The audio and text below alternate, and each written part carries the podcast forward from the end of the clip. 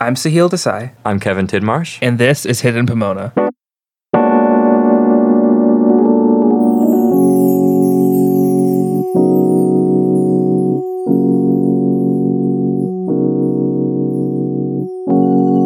Hidden Pomona is a podcast about the forgotten, obscure, and overlooked parts of Pomona College's history. We'll be releasing episodes every other Friday until the end of April. Stick with us as we uncover the hidden history of our school.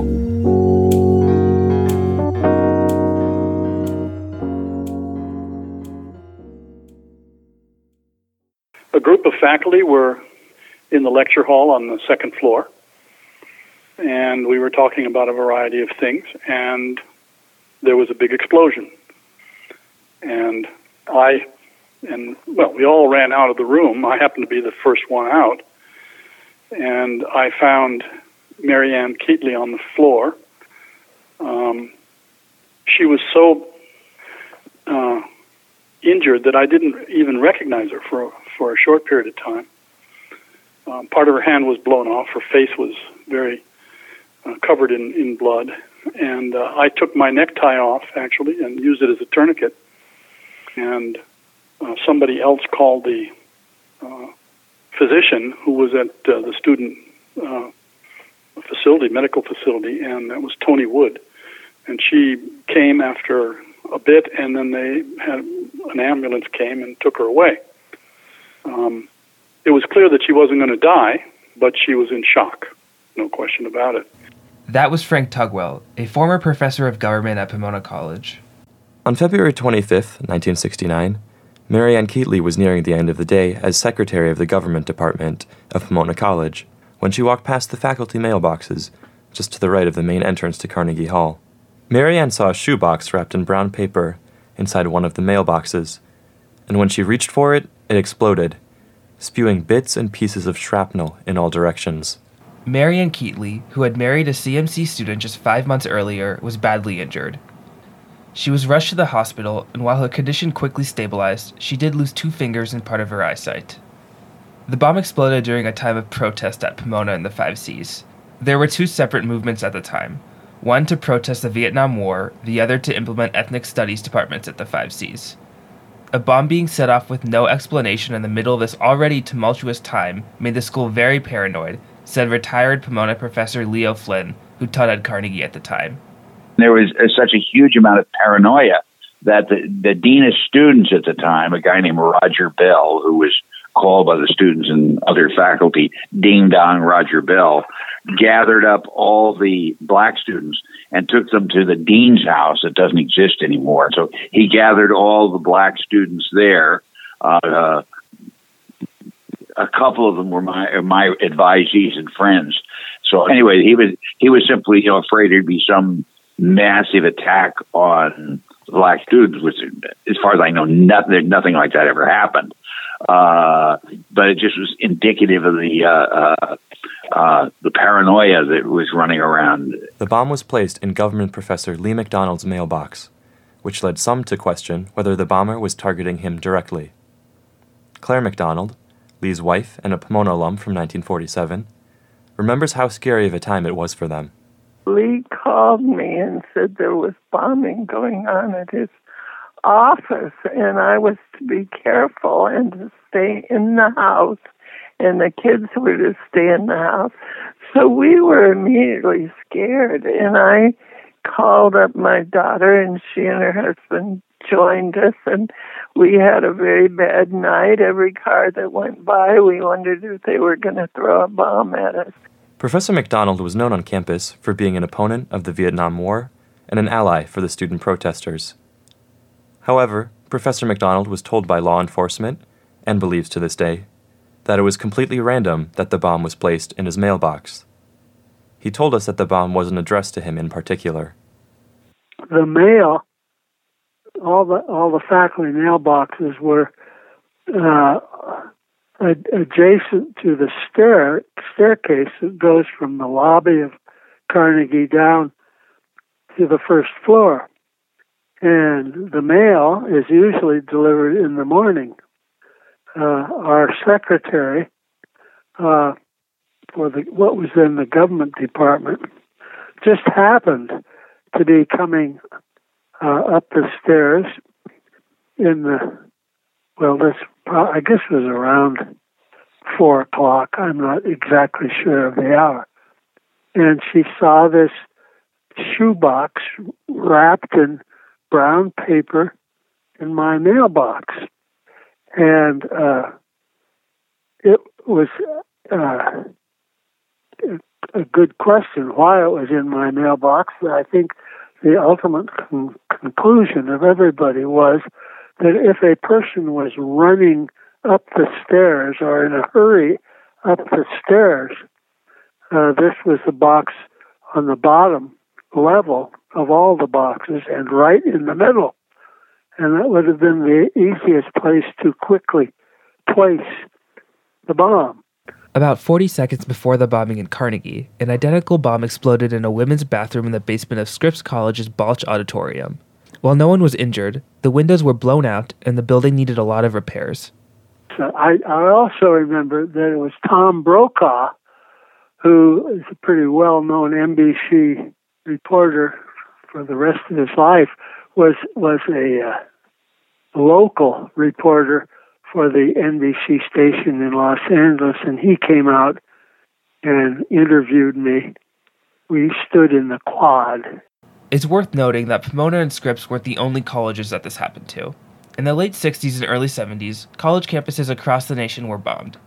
Just in California, San Francisco State University and Southwest College were bombed within a couple of weeks of the Claremont bombing. In 1970, a bomb at the University of Wisconsin Madison killed a physics professor and injured three others. The Department of Commerce and the Portland, Oregon City Hall were also bombed. While some remain unsolved, most of the bombings that were prosecuted were tied to statements against the war in Vietnam. At Pomona College and across the nation, protests erupted over the Vietnam War and racial justice. It was a tense and tumultuous time that disrupted the status quo in idyllic Claremont. Black students presented a list of demands during the 1968 69 school year, which quickly became a contentious topic on campus. Among the demands were instituting a Black Studies department at the Claremont colleges and increasing the number of black students at Pomona to 10%. There were fewer Latino students, and they got less coverage in the press at the time, but Latino students also lobbied to have a department of their own. The Black Student Union became an easy target in the wake of the bombing, since some people on campus accused its members of playing a role in the incident. Sympathetic faculty and administrators temporarily housed black students who feared retaliation on campus. We heard a muffled boom in the background and it just shocked everybody. And then soon thereafter, I think the campus police came and said that there had been a bombing and somebody had been injured. And then we'd heard that the woman who had been injured was the wife of a CMC football player, and he was obviously upset, and his friends were upset, and they were going to come to deal with the people who they thought were responsible for the bombing. At which point, all black students on the Claremont campuses, college campuses, were evacuated from the campuses we were all told to leave, and we went. And there weren't that many of us who were around at the time, but we went to stay at the house of a man named Bert Hammond, who was one of the college advisors. He was one of the few African Americans on the faculty and staff at the time. And then his street was blocked off by Claremont Police and uh, LA County sheriffs. And we stayed there for, I think, a night or two until things calmed down. That was John Doggett, who's now a professor at the University of Texas Business School. I think one of the immediate responses of the communities of color, particularly the black and brown communities, was that it was the action of an agent provocateur. And um, because there were protests that were going on around the establishment of a Black Studies Center and a Chicano Studies Center, and those had been going on for some time. And uh, they had been completely nonviolent, um, very assertive, but not violent. And so there was a sense that this was an effort to destabilize them. And there was quite a bit of question about the safety of um, students of color as a result of the bombing. Eileen Wilson Oyelaran, who is now the president of Kalamazoo College in Michigan, was on the campus during that time. Back then, she served as the secretary of the 5C Black Student Union. My two roommates, who were um, white, and I went to stay at the home of the then Dean of Women, Jean Walton. Uh, she called us and said um, that she would feel better if we weren't um, by ourselves in the house. So we were there, and I think we were there two days. A couple of days after the incident, Ronald Reagan, then the governor of California, made a statement about the Claremont bombings that added to the tension on campus. Reagan said that the bombings were, quote, a pretty good symbol for the faculty and students who have kept silent during periods of campus unrest. Reagan seemed to imply that the Black Student Union had orchestrated the two bombings, which was a claim that wasn't based in any sort of evidence. Even Reagan's press secretary said that he, quote, didn't know what the governor meant by that. Three Pomona students who were leaders in the Black Student Union held a press conference at the Ambassador Hotel in downtown LA to repudiate Governor Reagan's claims. The students, Eileen Wilson, now Eileen Wilson Oyelaran, John Payton, and Danny Wilkes, asked for an apology from Reagan, saying that they had received threatening phone calls after the governor's comments. We spoke to the press both about what was going on at the college and about the fact that uh, there was no involvement of the BSO uh, in uh, that activity. Danny Wilkes, class of 1971, and then the president of the Black Student Union, said in the press conference that, quote, those opposed to us have made a link between the bombings and the BSU. There is no link, and there is no proof that the BSU is involved. John Payton graduated from Pomona in 1973 and later became the president of the NAACP Legal Defense Fund. In 2003, he argued Gratz versus Bollinger, a major case about affirmative action, in front of the Supreme Court.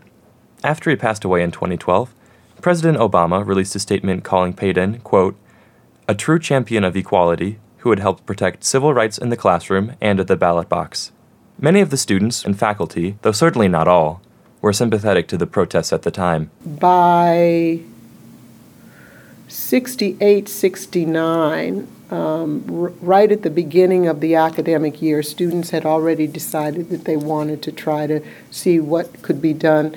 Um, in many ways, the, the requests are unfortunately very similar to the requests that we have now requests for faculty, requests for more students of color on campus, uh, a request for a Black study Center, um, and for a curriculum that was that included both the Chicano and the um, African American experience.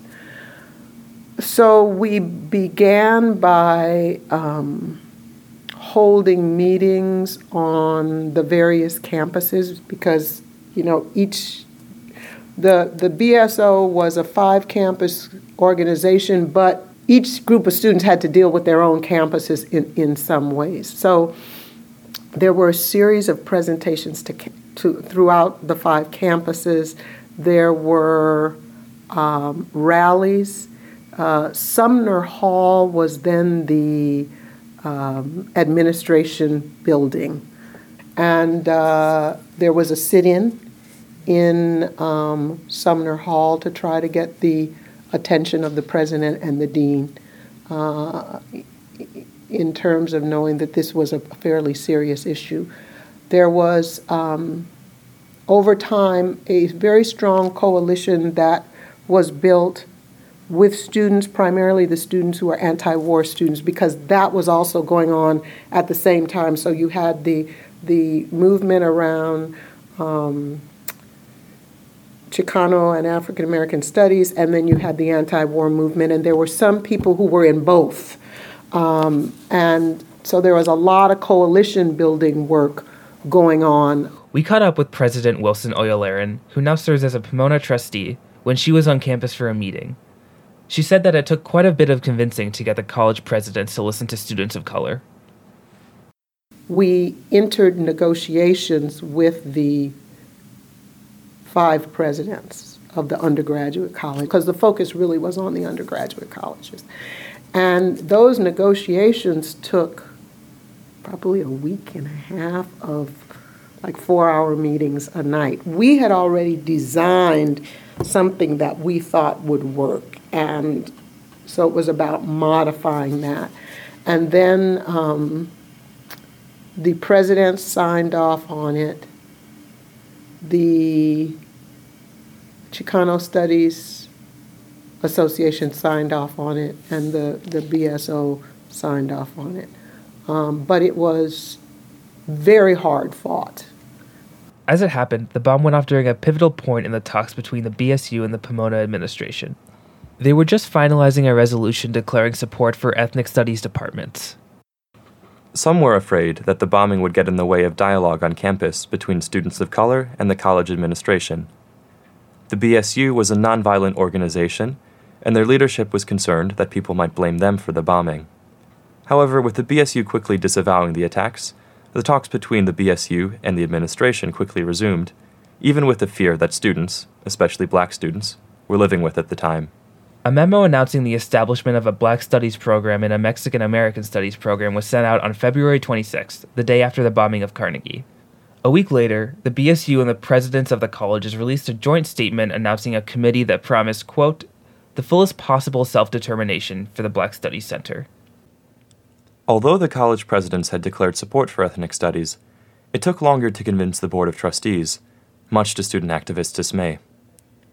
Cartoons from the student newspapers at the time depict the college presidents as being caught between the interests of the student protesters and the trustees, but the presidents ended up siding with the students. The Mexican American Studies Center and the Black Studies Center, which now go by Chicano Latino Studies and Africana Studies, were instituted the next academic year after a long and protracted battle. This fall will mark the 47th anniversary of their founding. That same year, African American Studies programs were created at UC Berkeley and Stanford, among many other schools. Medical funds for Marianne Keatley were collected through ads in a student newspaper, and they ended up collecting over $2,000 for her. Her recovery was reported on by the school newspapers, and while not everyone kept in close touch with her, the professors in the government department, which later became the politics department, gave each other periodic updates whenever they heard how she was doing. No one ever took responsibility for the bombing, although there was a $5,000 reward offered to anyone who gave information leading to the arrest and conviction of the Claremont bomber. Of course, rumors flew around about who did it. Some suspected a San Francisco State University student, who later pled guilty to another bombing up at that school. There were rumors about the student having some Claremont connection, like a girlfriend who went to Scripps or Pitzer. There was a near identical bombing at Los Angeles Southwest College. The bomb at Southwest College was so similar to the one in Claremont that Sergeant Walker of the LA Police Department told the LA Times that, quote, there has to be a connection. With no apparent motive or suspect, no one ever knew who put the bomb in Lee McDonald's mailbox. In an interview with former Claremont Mayor Enid Hart Douglas in 1990, Mark Curtis, who was the president of Scripps at the time of the bombing, said that, quote, I believe myself, and so did the district attorney, that the person who was blown up at San Francisco State was the person who planted the bombs down here. We have some reason to believe that he was a problem. Someone believes that they saw him down here. But absent the lack of DNA evidence or reliable eyewitness testimony, no one could ever say for sure who bombed Carnegie. Considering the extent of her injuries, Marianne Keatley recovered relatively quickly. She left the Pomona Valley Hospital on March 14th, and five months later, she left Claremont with her husband for her hometown of Boulder, Colorado. She got a PhD in speech language pathology and founded the Keatley Clinic, which helps people recover from traumatic brain injuries. We couldn't reach Marianne Keatley for this story, but Leo Flynn remembers catching up with her decades after the fact. Then years later, I was out at the University of Colorado for a conference, and I called them up. And so Marianne, Bob, and I went out to, to lunch, and uh, her the the, the shrapnel tattoo the tattooing, which is really horrible. I mean, she's a really pretty. She could have. I mean, I'm sure she was under 22 when this all happened, and uh, uh, uh, so there's bad shrapnel tattooing all in her face. But by the 1990s, when I saw it, all that had come out. Uh, and she looked really good. I mean, she's still blind in an eye, uh, but apparently that hasn't been a problem. And uh, she ha- they had two children, and she went uh, as he after he got out of law school. She then went to the University of Colorado and got a PhD in speech therapy. And another one of my colleagues, Frank Tugwell, a guy who put the tourniquets on, uh, has communicated with her and said that she has uh, uh, become a fairly prominent person in her in her field. Hundreds of students walk past the exact spot of the bombing every day on their way to class, but still there's no plaque commemorating the event or reminding students about what happened there 47 years ago. Unless you talk to a professor who knew about it or read about it on the Pomona College timeline, you might not even know that it happened. Classes soon resumed in Carnegie, although the college had to board up the hole in the wall with plywood until the building was renovated that summer. The faculty mailboxes have since been moved, and after another renovation in the 90s, it's even harder to tell what happened in 1969. But even still, the damaged section of the wall wasn't repaired exactly to what it once was, and you can still hear the hollowed parts of the wall if you knock on it in just the right place.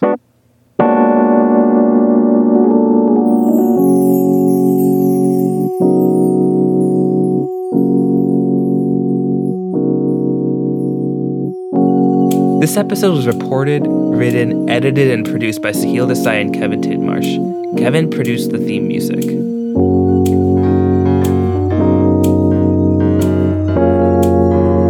Pomona is recorded in the studios of KSPC.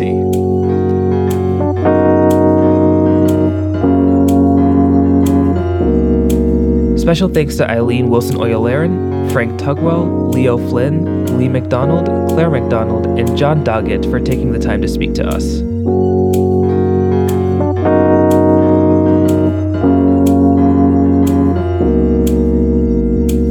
Thanks to special collections at Honnold Mudd Library for access to the Claremont Collegian and E. Wilson Lyons papers, and Denison Library for access to Mark Curtis's oral history.